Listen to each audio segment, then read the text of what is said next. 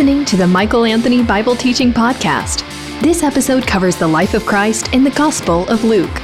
You can enjoy more messages like this with the free Courage Matters app, available in your App Store. If you'd like to request Michael for an interview, guest appearance, or as a keynote speaker for your event, click the Invite tab on the Courage Matters app or on CourageMatters.com. Certain things in life you can miss. The consequences are not necessarily that significant. They're not that major. For example, from the time that I was six years old till I was 11 years old, I consistently, habitually, as a matter of my modus operandi, I missed my school bus. Now, I went on to go to high school. I went on to go to college and then graduate school. So we know that that was recoverable. That was something that I missed because it was recoverable. And, and why was it recoverable? Because I was in a unique situation where my school bus passed my house twice. It would go past one time and then turn around at the end of the road and come back up. So I would watch, I'd, I'd watch the school bus as I was running up my driveway, late, panting, and then I would almost certainly catch it on the second time through. There are other things in life that you can miss, and the consequences, although they are embarrassing, they are recoverable. You can go through something in life and you can miss something, and the consequences can be embarrassing but recoverable. For example, on September 14th, 1999, I had made all the arrangements when I was dating Janet. I was going to propose to her. I was going to take her on a dinner cruise on the Spirit of Portland in Portland, Oregon. So I had the romantic evening all planned out. We were going to be on that cruise ship going down the Willamette River. And right around dinner time, I was going to pop the question. It was purposely, perfectly planned. The only problem is that I was late getting Janet and we missed the cruise. now, it was recoverable because the next day, September 15th, I proposed to Janet in a different way. And she said yes, and the rest, as they say, is history. But there are certain things in life that we can miss, the recovery of which is impossible. Certain things in life we can miss, and it is impossible to compensate for them. The miss can be so significant, so monumental, so eternal, that nothing else that we do in life can compensate for it. No achievement, no accomplishment, no activity, no endeavor can compensate for missing certain things. If you miss this, you miss everything. Turn with me in our Father's Word, Luke chapter 10, beginning in verse 1. Luke chapter 10, verse 1. In our Father's Word, as we continue through the Gospel of Luke. After this, the Lord appointed 72 others and sent them on ahead of him, two by two, into every town and place where he himself was about to go. And he said to them, The harvest is plentiful but the laborers are few. Therefore, pray earnestly to the Lord of the harvest to send out laborers into his harvest. Go your way. Behold, I am sending you out as lambs in the midst of wolves. Carry no money bag, no knapsack, no sandals, and greet no one on the road.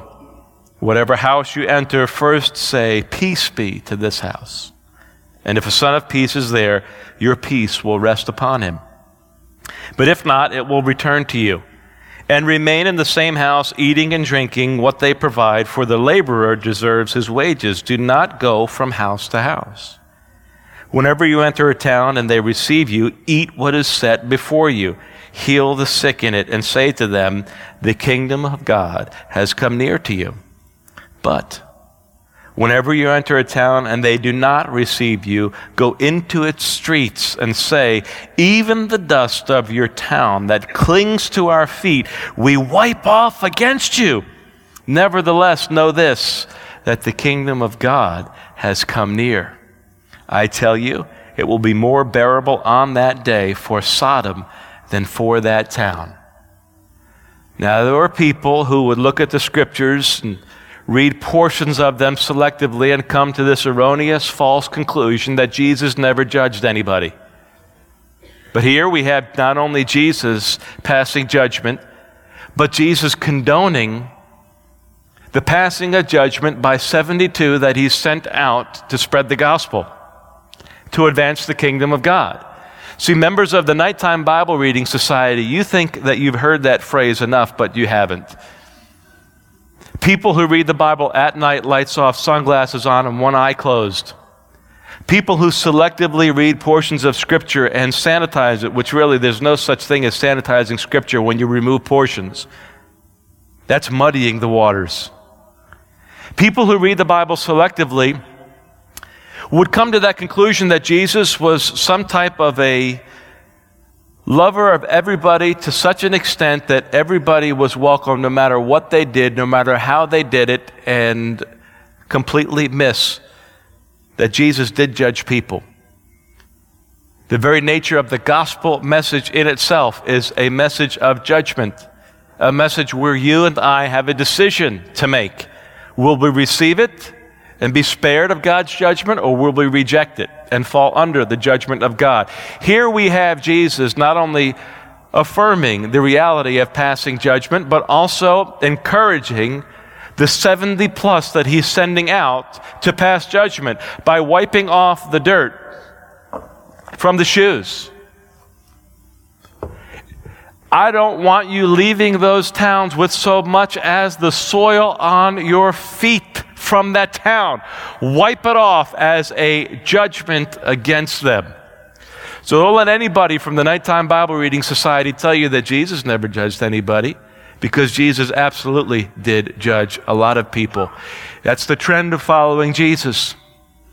We do what Jesus says, we follow where Jesus goes, we believe what Jesus teaches, and we take serious the fact that Jesus, out of all the illustrations he could use here of likening the people who would miss him when the kingdom of God was drawing near, to what does Jesus liken those people?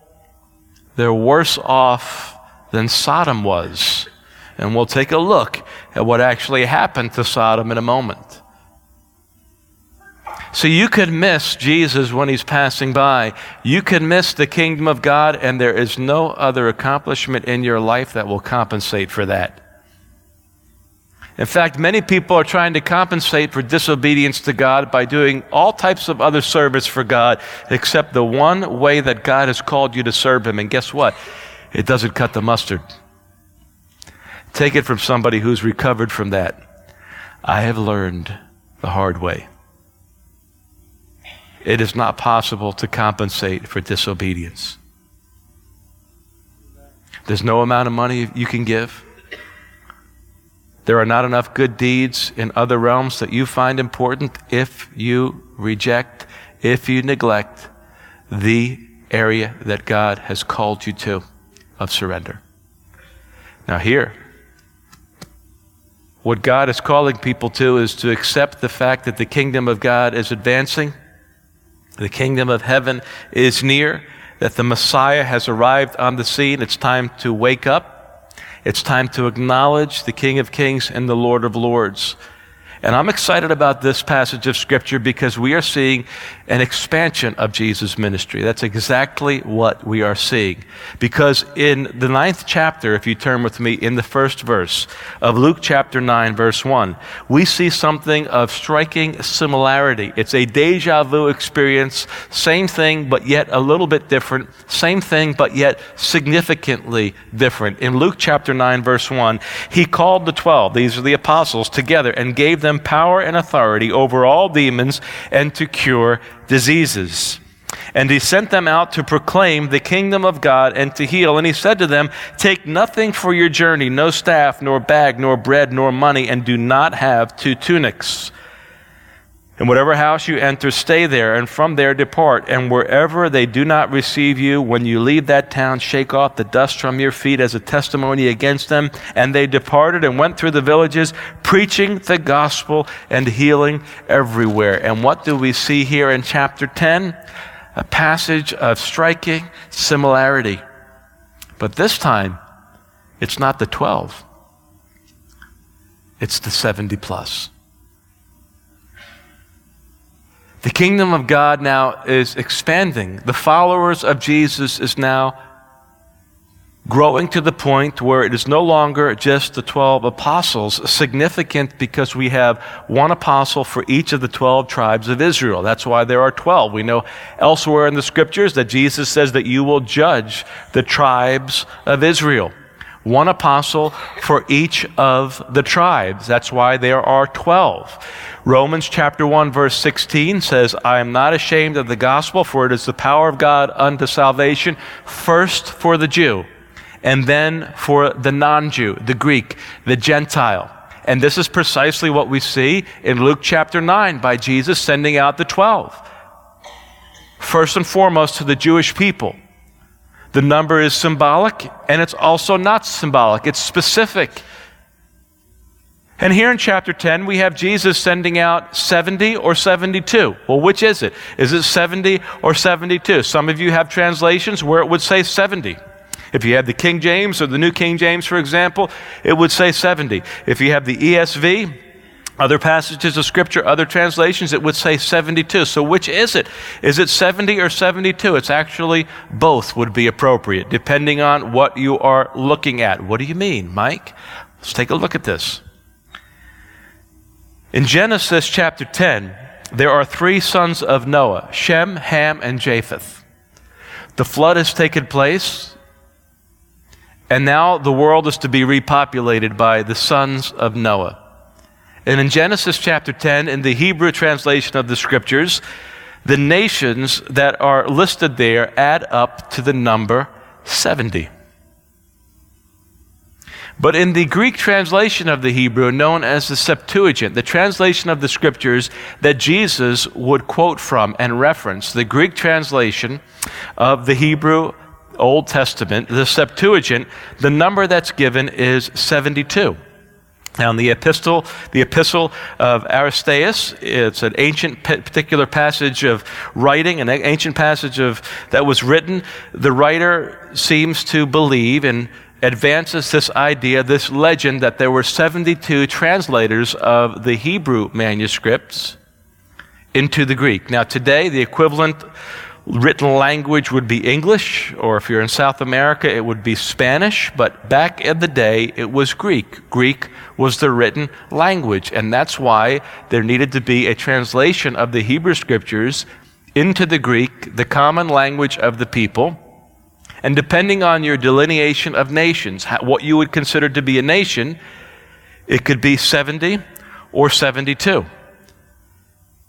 And so, why would Jesus send out 70 or 72 here in Luke chapter 10?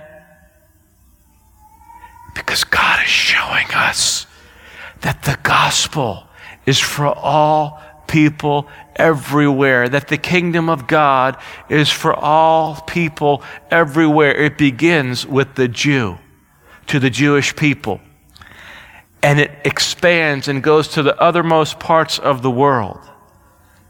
So that by the time we come to the book of Revelation, we see people from every tribe, every tongue, every language gathered, gathered around the throne of Jesus, worshiping different skin colors, different ethnicities, different nations. In the book of Acts, the Apostle Paul is teaching and preaching, and he says that God established the boundaries of all the nations. It goes back to Genesis chapter 10. Paul takes that seriously as the Old Testament passages of Scripture being factual, historical, true, reliable. And we see Jesus doing the same thing by referencing Sodom, a real place that had a real problem and incurred real judgment. And so, what we're learning here from this passage of Scripture is that the kingdom of God is advancing. The kingdom of God is drawing near. And that it's not just for the Jewish people, it is for everybody because the gospel is simply this that all of us have sinned and fall short of the glory of God. Romans chapter 3, verse 22. 23. Romans 3:23 all have sinned all means all fall short of the glory of God there is not a man woman boy or girl on the face of this earth it doesn't matter what country you live in, what ethnic group you are part of, whether you are male or female, old or young, all of us have sinned and fall short of the glory of God. That's the bad news.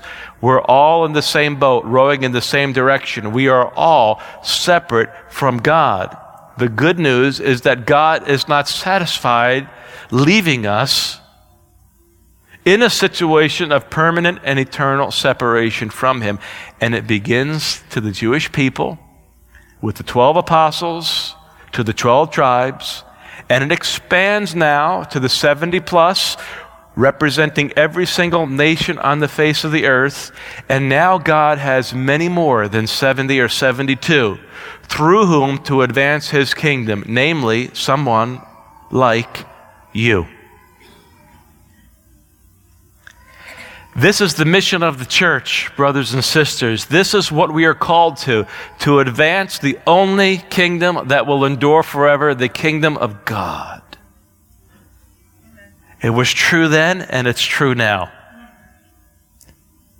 There must be a sense in your life of everything in your life pointing toward and revolving around a mission, a vision that is greater than your own limitations, your own limited resources, the limited length of your life, no matter how long it is, your legacy is wrapped up in worshiping and surrendering to God to such a degree that everything in your life is for the purpose of worship and bringing others to the realization that Jesus is the living and true God. That's the kingdom of God.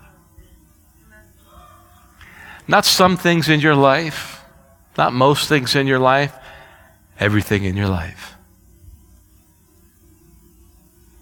And it's significant, not just symbolic, it's significant that Jesus is sending the 70 plus, representing every nation, the origins of every nation on the face of the earth, and sending them out and demonstrating, giving a teachable lesson that the gospel is for all people everywhere. We are not to discriminate against anybody. The message of the gospel begins with bad news that all of us fall short of the glory of God. That God hates sin to such an extent that he would deal with it personally, knowing that we can't deal with it personally. And the gospel is the message of God's love. Because Jesus wouldn't die for junk, God wouldn't pursue garbage. There is no such thing as the good news without talking about the bad news. The good news is understood in proportion and helps us jump up and down and scream with delight in proportion to our understanding that all of us have sinned and fall short of the glory of God, and that while we were still sinners, Christ died for us. The good news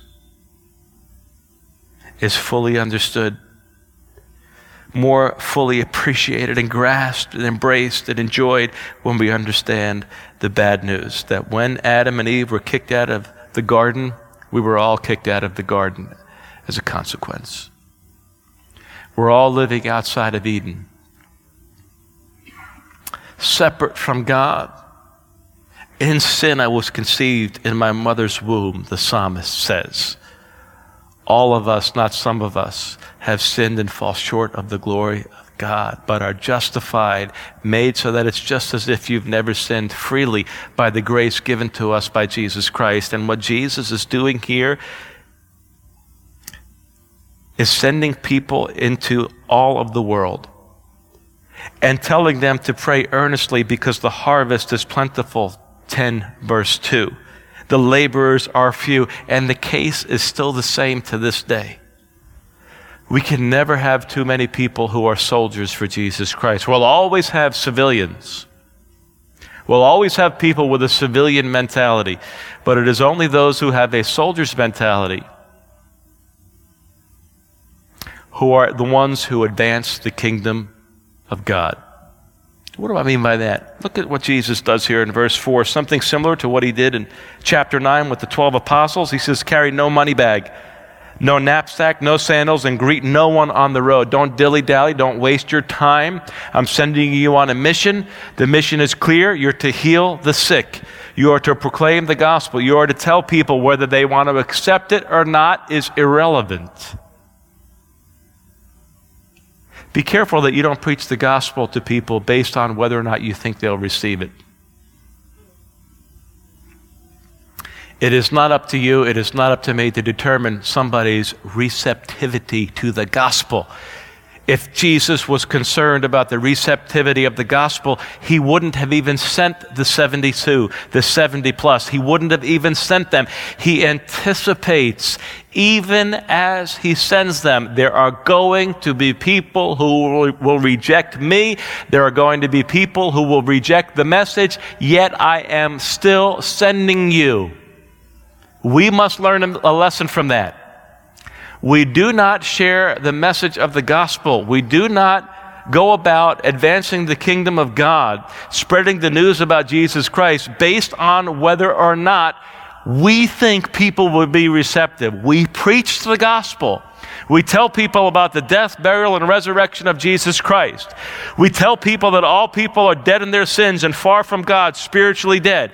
We tell people that Jesus Christ came and died on the cross in real time, on real wood in a place called Jerusalem outside the city gates. We tell people that because it's true. We share the good news of the gospel, helping people understand that all of us have gone our separate way. All of us have sinned and fall short of the glory of God. Why do we do that? Because God says we are to do it. That settles it. That's the issue. And whenever you're more concerned about whether or not someone will respond to the gospel, and that becomes the motivation for you shrinking back, it is a reflector of the fact that you are more concerned, listen to this, at that moment with what people think of you than what people think of God.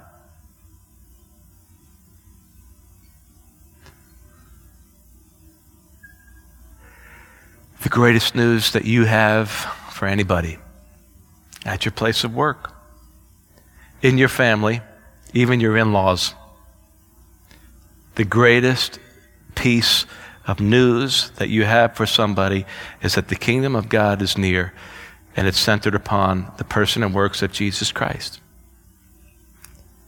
And so Jesus' ministry here is taking a quantum leap forward that it's not just the 12 to the nations of Israel, it's a foreshadowing and a nod to Acts chapter 1, verse 8. Acts chapter 1, verse 8. Look with me. But you will receive power when the Holy Spirit has come upon you. Well, wait a second. These guys have been with Jesus for three years. Aren't they qualified now to go out and preach the gospel?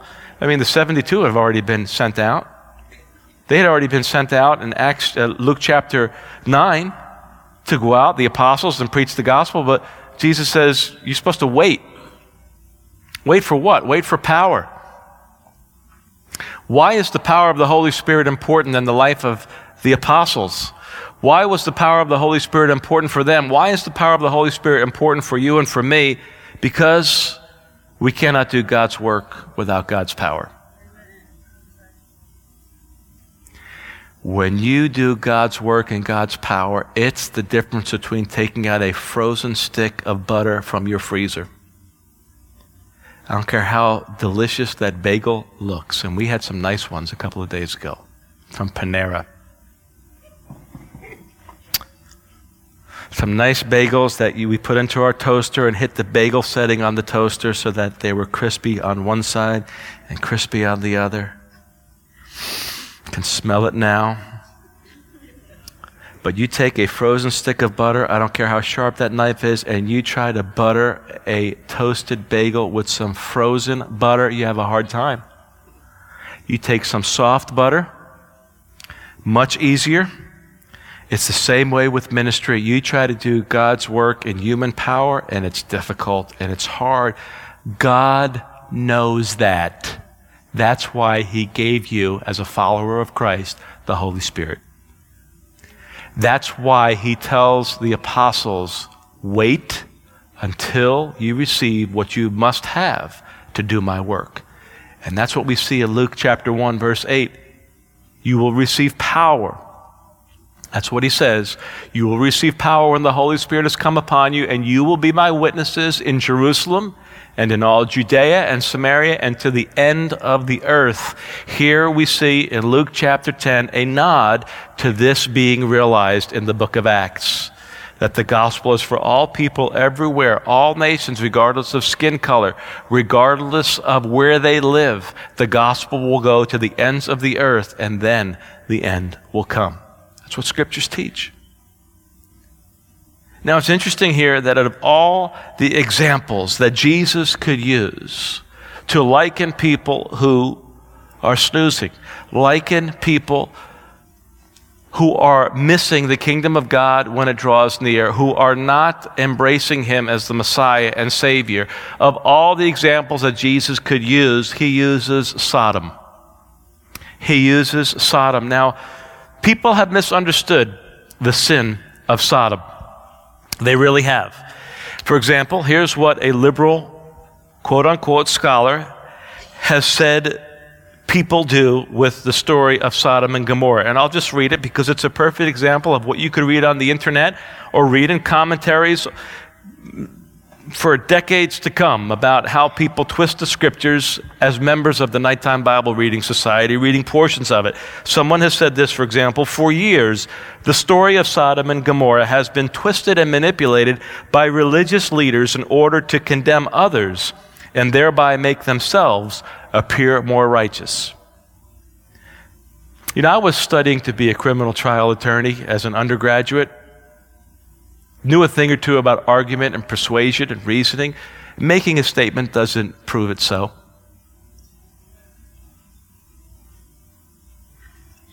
Where's the evidence?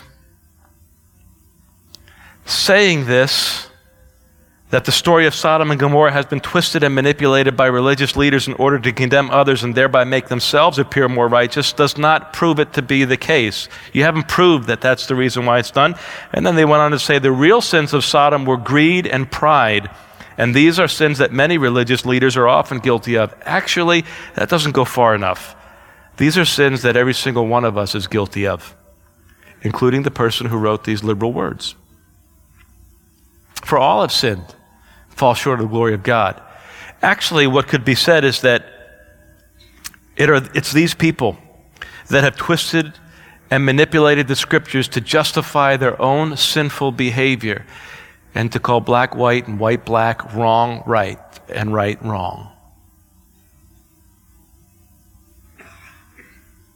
And what I'd like to do is rather than me saying and giving you the impression that this is my opinion about the sin of Sodom, I would rather go to the Word of God, beginning in Genesis chapter 19, where we can read for ourselves what the sin of Sodom was, why it was significant, and why Jesus, by referencing it, demonstrates that he believed Sodom was a real place with a real problem that underwent real judgment. In Genesis chapter 19, beginning in verse 1. The two angels came to Sodom in the evening, and Lot was sitting in the gate of Sodom. When Lot saw them, he rose to meet them and bowed himself with his face to the earth and said, My lords, please turn aside to your servant's house and spend the night and wash your feet. Then you may rise up early and go on your way. They said, No, we will spend the night in the town square. God had sent the angels to see for themselves if there were any righteous people living in Sodom. You know this if you look at Genesis chapter 18 with Abraham's dialogue with God.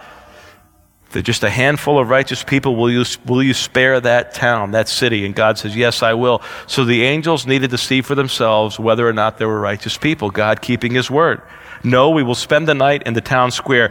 But he pressed them strongly, so they turned aside to him and entered his house, and he made them a feast and baked unleavened bread, and they ate. But before they lay down, the men of the city, the men of Sodom, both young and old, all the people to the last man surrounded the house, and they called to Lot, Where are the men who came to you tonight? Bring them to us that we might have sex with them.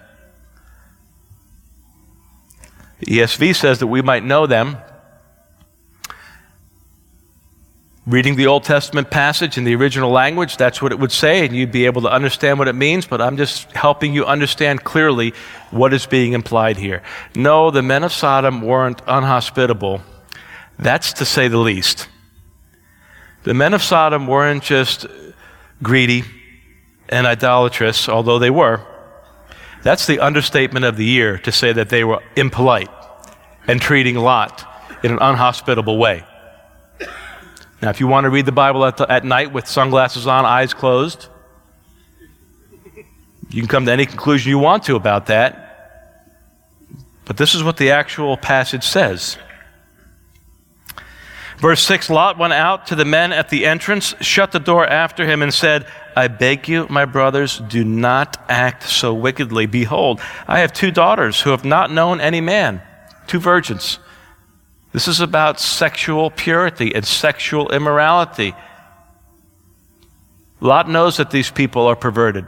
He knows what they're going to do, and he's even willing, as a righteous man, meaning humanly speaking, doing the will of God, not without sin.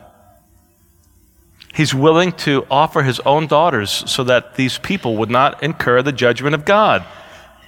Let me bring them out to you and do to them as you please. Only do nothing to these men, for they have come under the shelter of my roof. But they said, Stand back. And they said, This fellow came to sojourn, and he has become the judge. Now we will deal worse with you than with them. Then they pressed hard against the man Lot and drew near to break the door down. But the men reached out their hands, the angels, and brought Lot into the house and with them and shut the door. And they struck with blindness the men who were at the entrance of the house, both great and small. Small and great, so that they wore themselves out, groping for the door. This is how given over they were to the immorality. Then the men said to Lot, Have you anyone else here, sons in law, sons, daughters, or anyone you have in the city? Bring them out of the place, for we are about to destroy this place, because the outcry against its people has become great before the Lord, and the Lord has sent us to destroy it. So Lot went out and said to his sons in law, who were to marry his daughters, this is the idea of betrothal, that you were basically as good as married. That's why they were considered sons in law already. They just hadn't consummated their unions.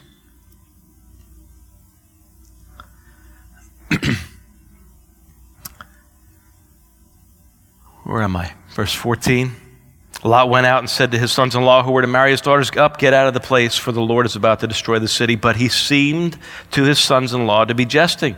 As morning dawned, the angels urged Lot, saying, Up, take your wife and your two daughters who are there, here, lest you be swept away in the punishment of the city. But he lingered. So the men seized him and his wife and his two daughters. See, the judgment of God is imminent. The outcry against Sodom and Gomorrah was so significant that God was about to wipe them off the face of the earth as a permanent example of how God deals with all sin. In this particular case, a sin of sexual immorality, as we're going to see from the scriptures. Verse 17 as they brought them out, one said, Escape for your life. Do not look back or stop anywhere in the valley. Escape to the hills, lest you be swept away. And Lot said to them, Oh, no, my lords. Behold, your servant has found favor in your sight, and you have shown me great kindness in saving my life. But I cannot escape to the hills, lest the disaster overtake me and I die. Behold, this city is near enough to flee to, and it is a little one. Let me escape there. Is it not a little one? And my life will be saved he said to him, Behold, I grant you this favor, that I will not overthrow the city of which you have spoken. Escape there quickly, for I can do nothing till you arrive there. Therefore, the name of the city is called Zoar. Historical accuracy, precision. Verse 23 The sun had risen on the earth when Lot came to Zoar. Then the Lord rained on Sodom and Gomorrah sulfur and fire from the Lord out of heaven, and he overthrew those cities and all the valley and all the inhabitants of the cities and what grew on the ground. But Lot's wife behind him looked back and she became a pillar of salt. What was the sin of Sodom? Why was God judging it? The sin of Sodom was sexual immorality. In Genesis 13 13, before we even get to Genesis 19, it says that the sin of Sodom was great, going up before the Lord in Leviticus chapter 18. Look with me at Leviticus chapter 18. And then we're going to look at Leviticus chapter 20. You shall not lie with a male as with a woman. It is an abomination. I'm not saying that other than repeating what the Word of God says. You shall not lie with a male as with a woman. It is an abomination. Leviticus 18:22. Leviticus 20. If a man lies with a male as with a woman, both of them have committed an abomination. That's a fancy word for bad. Not good, not something God approves of. They shall surely be put to death. An abomination is something that is not natural. It's not the way God intended it. Their blood is upon them. What was the sin of Sodom? It was sexual immorality not just the fact that they were violent. See, the reason why they were violent is because they were so given over to their lust, so given over to the abomination, so given over to the abnormality that they had a lust and a craving for more. This was, no pun intended, fresh meat for these men. There were newcomers who were there. And I would imagine the reason why they weren't interested in Lot and the reason why they were interested in the two angels is because they probably were pretty good looking in their appearance as men. It's the understatement of the year to say that the people in Sodom were being judged by God simply because they weren't hospitable to the two visitors. That's the most ridiculous understatement of the year. But don't believe it because I'm saying it. Don't believe it because Leviticus 18 or Leviticus 20 say it, because you might not like the book of Leviticus. I would want you to believe it based on what the other passages of Scripture say as the commentary on what the situation was in Lot. What is the issue of Lot? Look at 2 Peter chapter 2. 2 Peter chapter 2, beginning in verse 4 For if God did not spare angels when they sinned, but cast them into hell and committed them to chains of gloomy darkness to be kept until the judgment, if he did not spare the ancient world, but preserved Noah, Look at how Peter takes the story of Noah to be a literal, true story, not the story that's coming out in IMAX with Russell Crowe. If he did not spare the ancient world but preserved Noah, a herald of righteousness with seven others, it affirms the biblical story, when he brought a flood upon the world of the ungodly, if by turning the cities of Sodom and Gomorrah to ashes he condemned them to extinction, making them an example of what is going to happen to the ungodly, verse 7. And if he rescued righteous Lot, greatly distressed by the sensual conduct of the wicked. The sin of Sodom was sensual, sexual misconduct. For as that righteous man lived among them day after day, he was tormenting his righteous soul over their lawless deeds that, they, that he saw and heard. Verse 9 Then the Lord knows how to rescue the godly from trials and to keep the unrighteous under punishment until the day of judgment, and especially those who indulge in the lust of defiling passion and despise authority. Bold and willful, they do not tremble as they blaspheme the glorious ones. Powerful passage of Scripture I'm not commentating on what the sin of Sodom was. The Bible is commentating on what the sin of Sodom was. Now, maybe you're not convinced yet. Maybe we need to go to the book of Jude. Look with me at the book of Jude, beginning in verse 6. And the angels who did not stay within their own position of authority, but left their proper dwelling, he has kept in eternal chains. Sounds very similar to 2 Peter, doesn't it? They're agreeing with each other theologically under gloomy darkness until the judgment of the great day, which, by the way, is what Jesus is referring to in Luke chapter 10. It will be more bearable on that day for Sodom than for those who did not accept me. Look at verse 7 of Jude. Just as Sodom and Gomorrah and the surrounding cities, which likewise were not hospitable to Lot, which likewise just weren't kind to him. No. Which likewise indulged in sexual immorality and pursued unnatural desire. Serve as an example by undergoing a punishment of eternal fire. Yet, in like manner, these people also, relying on their dreams, defile the flesh. Sexual immorality is a defiling of the flesh.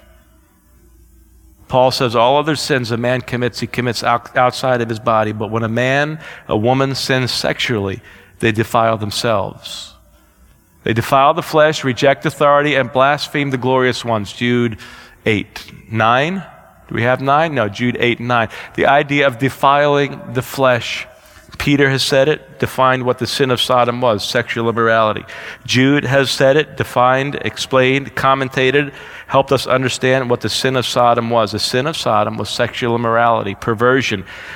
The book of Romans, chapter 1, beginning in verse 18, explains it even further. The reason why the men of Sodom were violent and given over is explained in great detail right here in Romans chapter 1, beginning in verse 18. For the wrath of God, the punishment of God, is revealed from heaven against all ungodliness and unrighteousness of men, who by their unrighteousness suppress the truth, meaning the truth was there and you're putting a lid on it. You want nothing to do with it. We don't want this God stuff. We want to do our own thing. Verse 19, for what can be known about God is plain to them because God has shown it to them. This is why all people are without excuse. Verse 20, for his invisible attributes, namely his eternal power and divine nature, have been clearly perceived ever since the creation of the world in the things that have been made. All creation screams that there is a creator. I don't care whether you believe in a literal six day creation or whether you believe in a day age view, whether you believe in the gap theory, or whatever. We, we must agree on the reality that all creation screams and cries out to us that there's a, there's a creator. And the things that have been made so that they are without excuse. For although they knew God, they did not honor him as God or give thanks to him, but they became futile in their thinking, and their foolish hearts were darkened. Foolish hearts darkened. Claiming to be wise, they became fools and exchanged the glory of, God, of the immortal God for images resembling mortal man and birds and animals and creeping things. Definitely idolatry, but so much more. Therefore, as a result of rejecting God, God gave them up to the lusts of their hearts, to impurity, to dishonoring of their bodies among themselves. Here we go. Because they exchanged the truth about God for a lie and worshiped and served the creature rather than the Creator who is blessed forever. Amen. Verse 26 For this reason, God gave them up to honorable passions dishonorable passions. God gave them up to dishonorable passions for their women, exchanged natural relations for those that are contrary to nature. And the men likewise gave up natural relations with women and were consumed with passion for one another. Men committing shameless acts with men and receiving in themselves the due penalty for their error. This is the idea of God handing people over, withdrawing his blessing, which is a means of judgment and punishment. Verse 28 And since they did not see fit to acknowledge God, God gave them up to a debased mind to do what ought not to be done. They were filled with all manner of unrighteousness, evil, covetousness, malice. They are full of envy, murder, strife, deceit, maliciousness. They are gossips, slanderers, haters of God, insolent, haughty, boastful, inventors of evil, disobedient to parents, foolish, faithless, heartless, ruthless. Though they know God's decree that those who practice such things deserve to die. And is this not this next statement, is this not reflective of where we are as a society? They not only do them, but give approval to those who practice them. Now, you might say that sounds like a bunch of hate speech to me. You're right. You're right. God does hate certain things.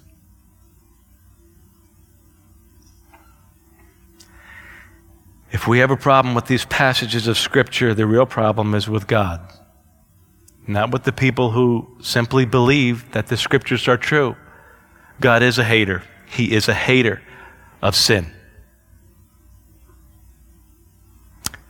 God hates your sin. He hates my sin to the point of not letting us continue in our sin. God hates the sin and loves the sinner.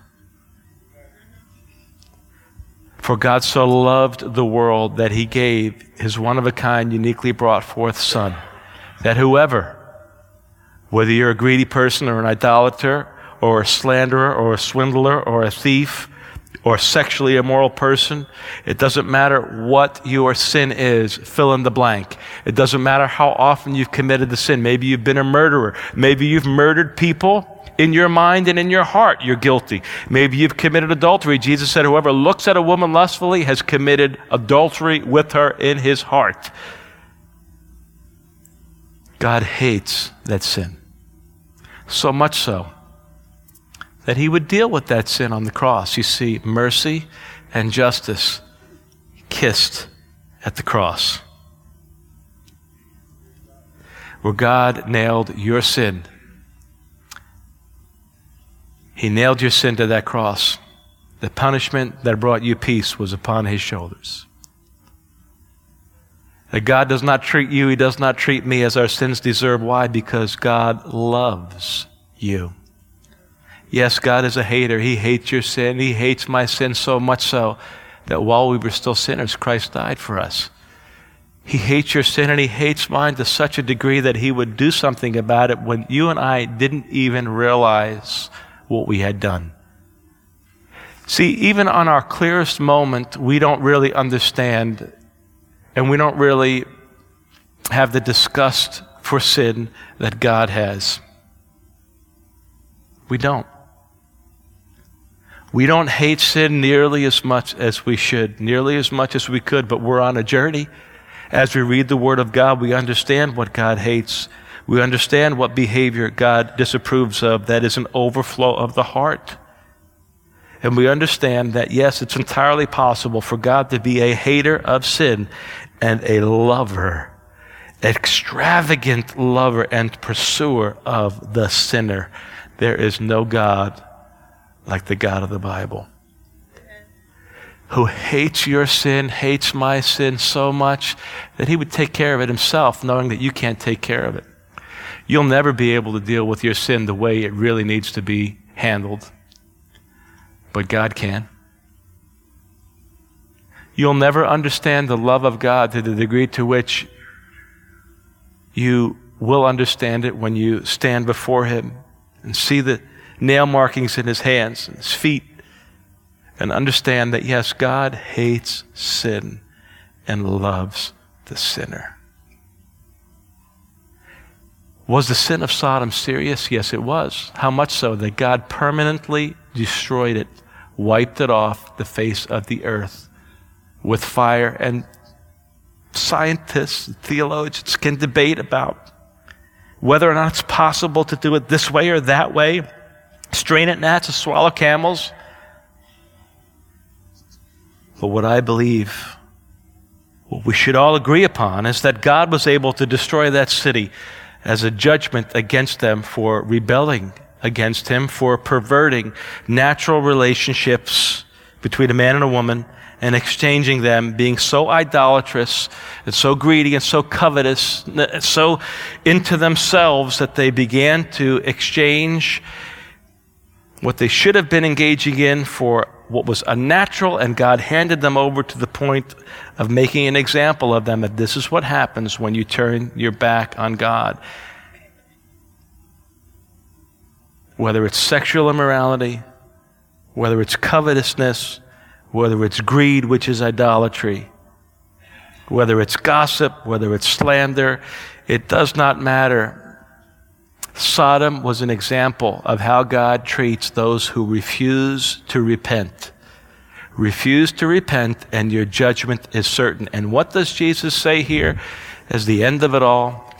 What does he say here in Luke chapter 10? In this final verse, verse 12, I tell you, it will be more bearable on that day, the day of judgment, for Sodom than for that town. Which town? The town that rejects Jesus as Messiah. Reject Jesus as Savior. Miss the kingdom of God when it's right there in your midst. And yes, you've missed the most important thing this side of eternity. There is nothing that you can do, nothing you could pursue that will compensate for missing Jesus when he shows up. Was the sin of Sodom great? You betcha. How great? God wiped them out. But there is a sin even greater than the sin of Sodom. There is a sin that results in the same certainty of judgment that the people of Sodom experienced, and that sin is to reject Jesus as Savior and Lord.